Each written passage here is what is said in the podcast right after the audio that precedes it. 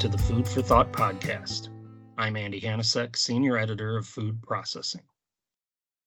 Geoff Coltman is a Vice President at Catena Solutions, a supply chain focused consultancy with deep ties to the food and beverage space. In today's episode of the Food for Thought podcast, Geoff gives his insights on the recently announced acquisition of Hostess Brands by J.M. Smucker, analyzing what it means for each of the companies involved, its customers, and the industry at large. In addition, Geoff offers his thoughts on the M&A landscape in the food and beverage industry today and in the near future. Enjoy this episode.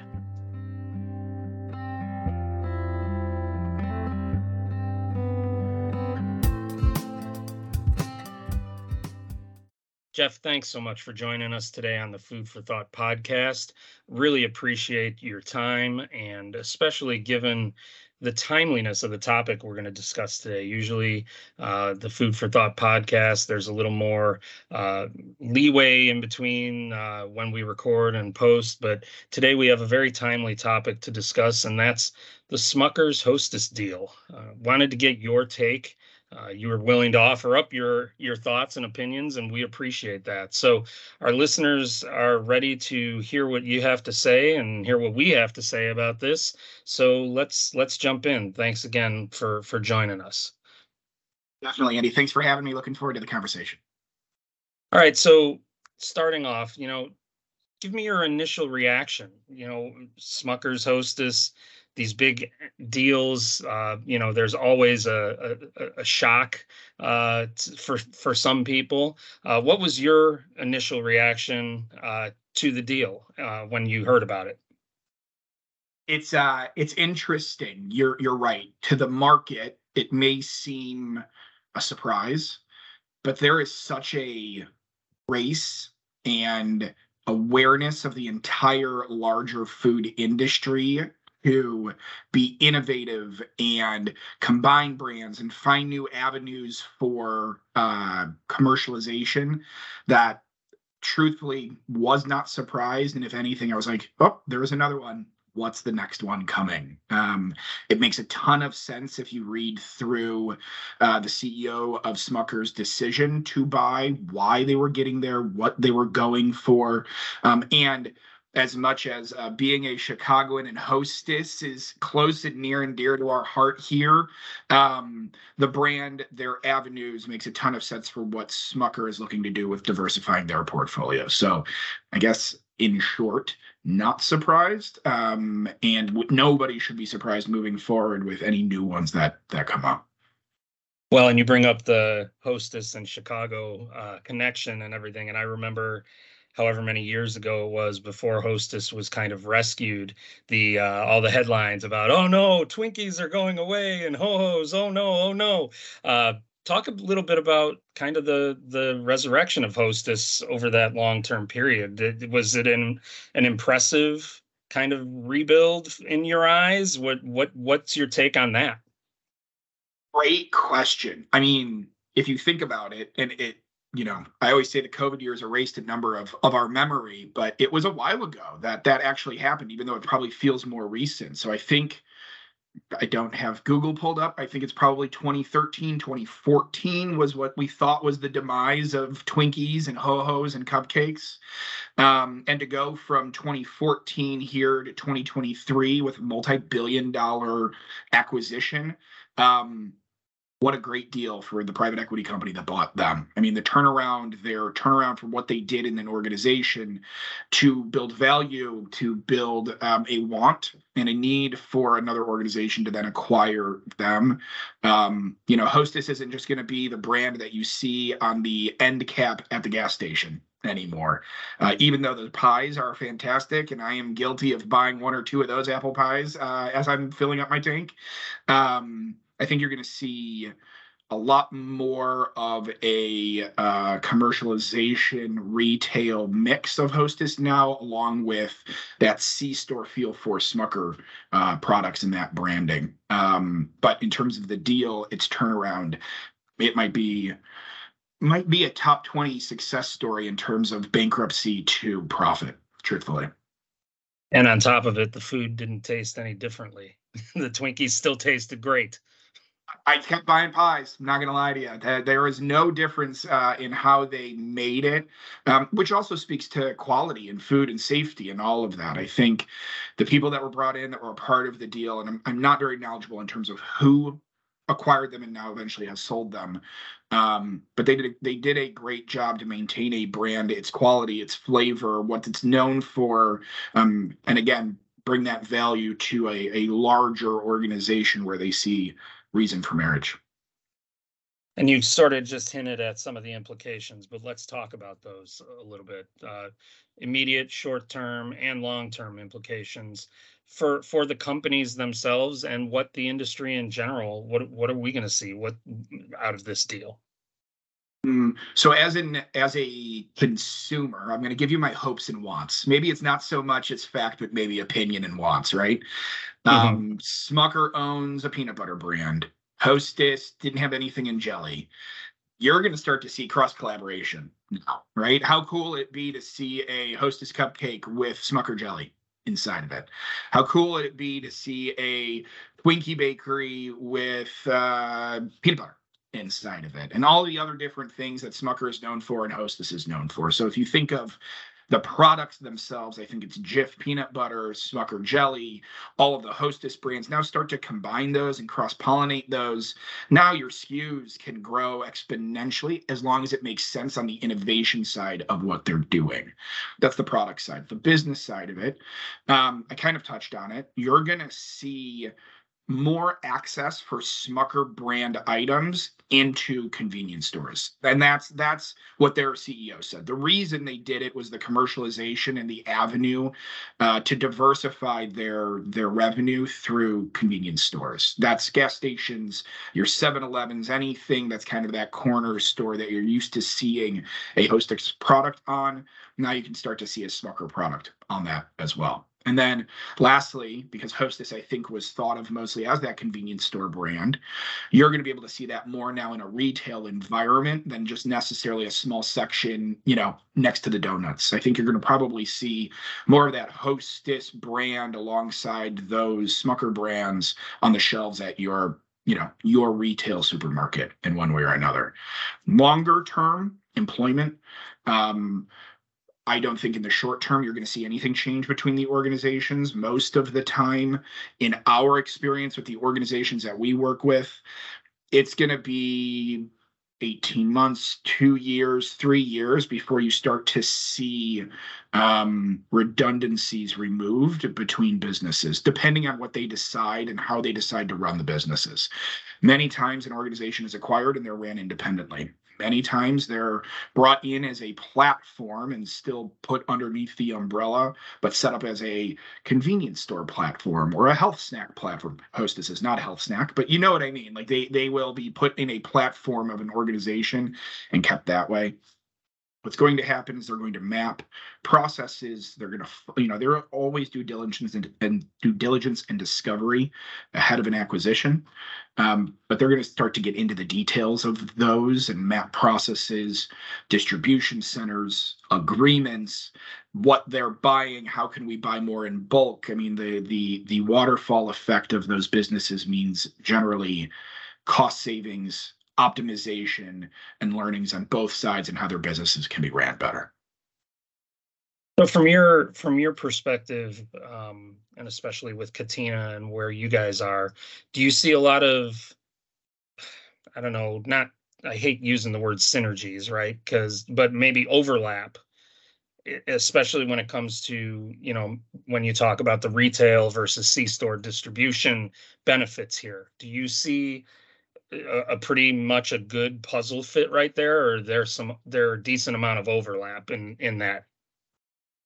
From a uh, customer segmentation perspective, or, or, or a buyer segmentation perspective, um, there are pieces of the Smucker's jigsaw puzzle that Smucker that Hostess fills without overlap completely completely there's there's avenues of revenue that are not duplicated, which is why it made it such a perfect, reasonable acquisition for what they are doing. Um, in terms of positions, though, from the employment standpoint, there might be some overlap. Supply chain, finance, data, depends on what is automated, what isn't automated already. What advances does Smuckers have that Hostess doesn't, or operational advances that Hostess has that Smuckers doesn't? Um, that's yet to be told. Um, but it sounds like the purchase of the acquisition was for all of Hostess, not just certain parts that filled holes that they had. It sounds like their due diligence said that the whole thing filled puzzles that they were missing. Okay, cool. All right, so let's shift gears a little bit and talk about uh, mergers and acquisitions overall in food and beverage. Uh, the M and A activity sees, seems to be a little bit um, kind of on an upswing lately, uh, at least in food and beverage anyway. Um, what what do you guys see as driving that uptick? Where where where is where is all this uh, pot- potential energy becoming kinetic energy in the M and A world? Yeah, it's great. It's a great question. Um, in our experience, M&A has always been a part of food and beverage, but what is happening is that there is such a change in consumer demand and what they are wanting and the variety of what they are wanting at a faster pace that the larger food brands, the larger food companies are needing to quickly decide are we going to personally innovate or is our innovation through M&A work? Constantly evaluating the kombucha. What is this brand? How are we going to keep up with it as a beverage company? Health snacks uh, frozen health environment the the the uh, food and beverage world of consistency is no longer consistent by any means. People want more they want more variety and there's different areas that um, consumers especially younger generations are being empowered to buy at and and from. Um, that mixed with um, r&d uh, development is easier and faster to come by but generally the business decision of do we compete with it by making it our own once something hits the market? How do we differentiate it enough to be our own while also be able to target that market? Or does it make sense just to acquire it and then fold it into the brands that we already have? Um, and that's just happening at a faster pace i believe than before but acquisition m&a has always been a part of, of food and beverage companies in general. It goes back with pepsi buying gatorade and then coke having to compete with gatorade. And what do they buy? I mean the back and forth between the competitors has always been in food and beverage.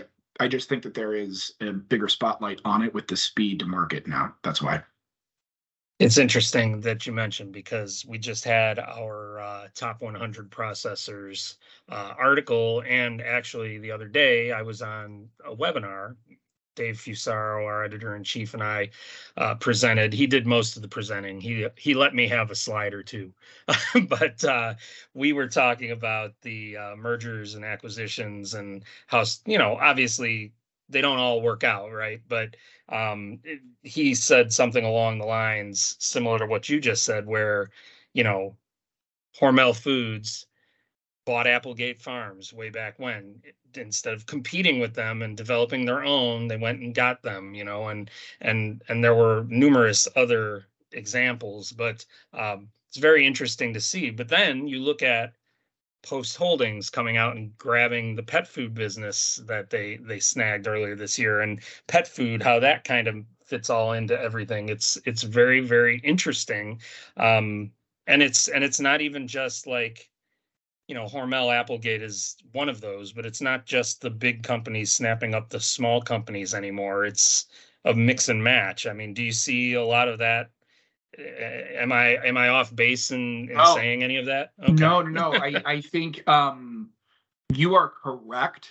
And we even have what they call collaborations, where maybe they don't acquire them, but they sign agreement to have a piece of their product in another part of their product. You know, you have um, oh, I can't even think of a good collaboration right now, but you're seeing at a smaller scale, even take microbreweries. Let's go there. Microbreweries. You will see a microbrewery that you know. So the Chicagoland area Haymarket Brewery know it well. They do a collaboration with, with Revolution Brewery, and they both go to market with it. It doesn't matter the size of the organization in food and beverage. They're just dealing with different decimal points. That's that's it, truly. If anything, it is consumer focused, consumer based. What is the consumer going to want and how do we make that happen? And at the end of the day, everybody eats, everybody drinks. So there's just constant race to make sure that for the public companies, their shareholders are seeing value and for the private companies that they're maintaining market market uh, evaluation that's about it. It's it's it's fun to see at every level across food and beverage. Um it private equity is going to buy the smaller ones to build them up and sell them off. Private companies once they get big enough are going to have to decide do we sell or how do we exponentially grow? On top of that how do we remove liability? You know you have things like uh, bang energy who grew so quickly they had a ton of liability. Monster buys them. Coke owns a piece of Monster. How do we integrate them? How do we bottle them? I mean, you follow the breadcrumbs back to everything, and it kind of connects to everybody else. It is it is a web. It is no chain for sure um, in in food and beverage. Yeah, that Bang Energy story. Boy, I wrote several of the news stories for our website this past few months, and that was uh that was a rabbit hole and a half to go down and like find out figure out all the back story information and everything uh, involved there. So yeah it's i i hear you loud and clear. All of it comes with change. We are signed to a number of different NDAs, so I can't speak speak specifically. But in the food and beverage world, transformation in general is happening at lightning pace across everything: automation, production, people, analytics, demand planning, change management, adoption. All of that is affecting the people of the organizations and the consumers that are out there. That change is going to continue in an M&A position. It's going to continue in new products to market. It's going to continue in value to, to the consumer. Safety, food safety is going through an evolution and transformation as well in a positive way then you start adding blockchain and i mean uh, the the the science fiction behind what is actually happening in food and beverage behind the scenes is is very real. It's very real. And it's wild. It's an exciting time uh, in a lot of different ways.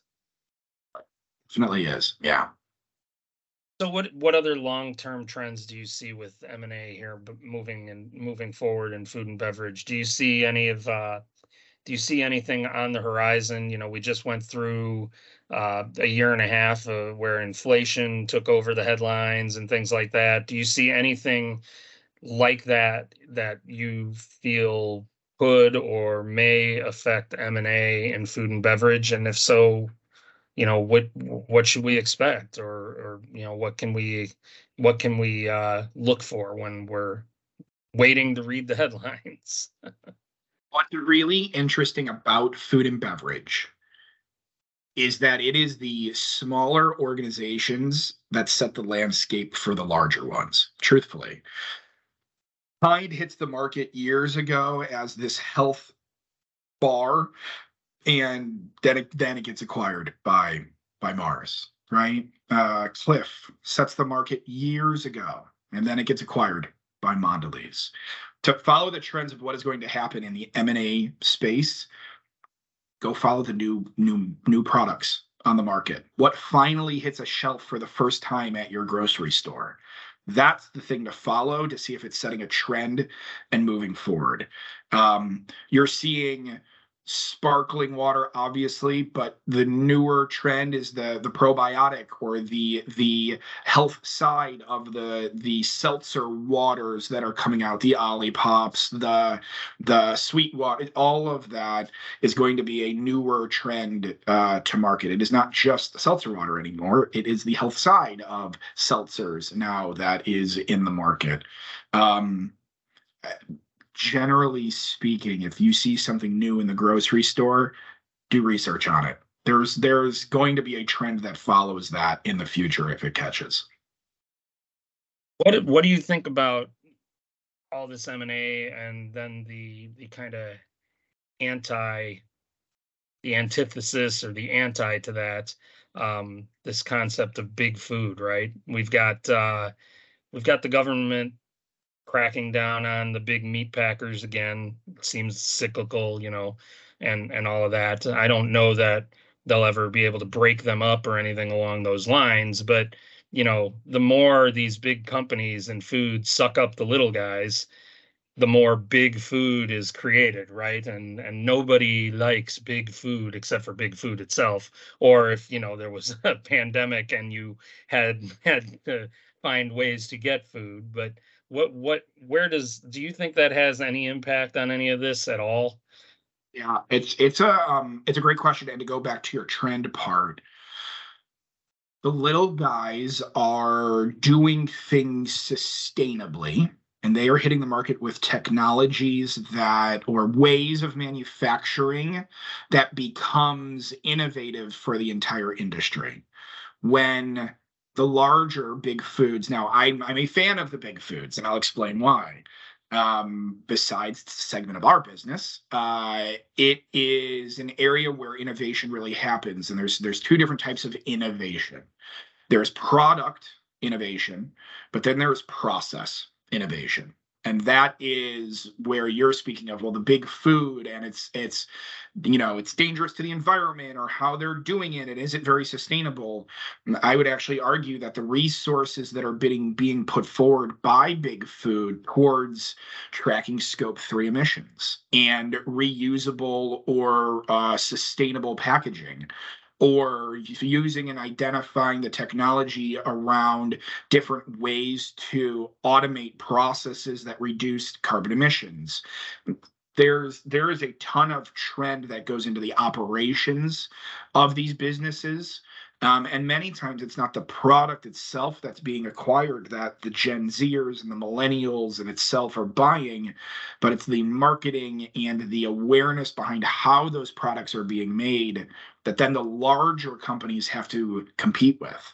If you have the smaller brand that is sitting on the shelf and it's being bought because of their go to market around it being sustainable, and the larger guys and girls aren't being sustainable well now they're having to compete in a segment that they didn't even know existed which then furthers change in that cyclical process so yes proteins as you brought up is an area that's being identified uh, but primarily a lot of that identification comes behind the carbon emissions because that's what's on top of the government's head in terms of scope three and carbon carbon dioxide and um, everything as we talk about sustainability in that sense but when you're talking about food and food production in general you're gonna that that's gonna be the new one moving forward. It's not so much M and A, but what are the um, sustainable processes that can be brought to market by maybe some of the smaller ones that'll force the bigger ones to adopt. I agree with you. I've covered sustainability, you know, especially in meat and poultry for many, many years. And I think people don't realize that it starts at the plant level, you know, and it starts small and then it gets bigger from there. There's no, and, and if you go to a Tyson Foods, they're not rolling some initiative out across everything all at once. They're doing it on a plant by plant basis, perfecting it. And then they take their power of size and roll it out to everybody and that's where they make the impact so i agree with you i'm not i'm not anti big food myself but uh, it's it's just interesting to see and obviously we've got elections coming up so you know we're going to see those kinds of things cropping up too so um, any other tips, advice uh, you'd give our listeners who are in the food industry, who are at some of these big and small processors with regard to what to look forward to here as 23 ends and 24 begins? Yes, acquisitions are not going to slow down. Every um, company has it a part of their strategy to diversify portfolios and meet customer demand.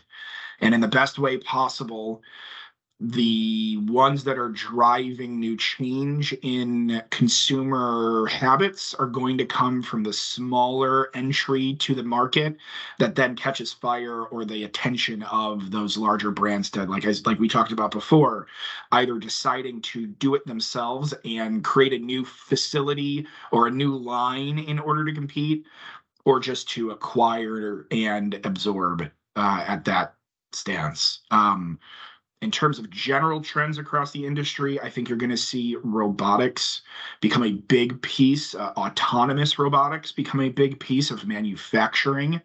We know of a number of firms that are going with different areas of, of autonomous robotics across their plants, um, and then utilizing that data to make better, smarter, faster decisions for what they are doing. Um, and the learnings of inventory in general with a product that has a shelf life, demand planning, uh, sales planning, planning in general is the next transformation for a number of organizations in food and beverage moving forward. And that planning then adds value in terms of who is being acquired and what do you need, and then matching the that type of um, predictive analytics, if you will, or or or known analytics uh, across their discovery to make those decisions. So I think that we are at a very cool point in food and beverage. I think exponentially, it's just going to continue to grow um, as an a industry and as things continue to develop to become better, faster, healthier, uh, and better for everybody who's consuming them.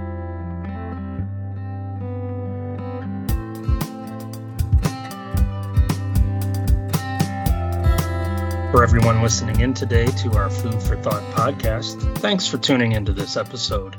You can find more of our podcasts at Apple Podcast, Spotify, Stitcher, and just about anywhere you can find podcasts. Stay tuned for more episodes in the future and have a great day.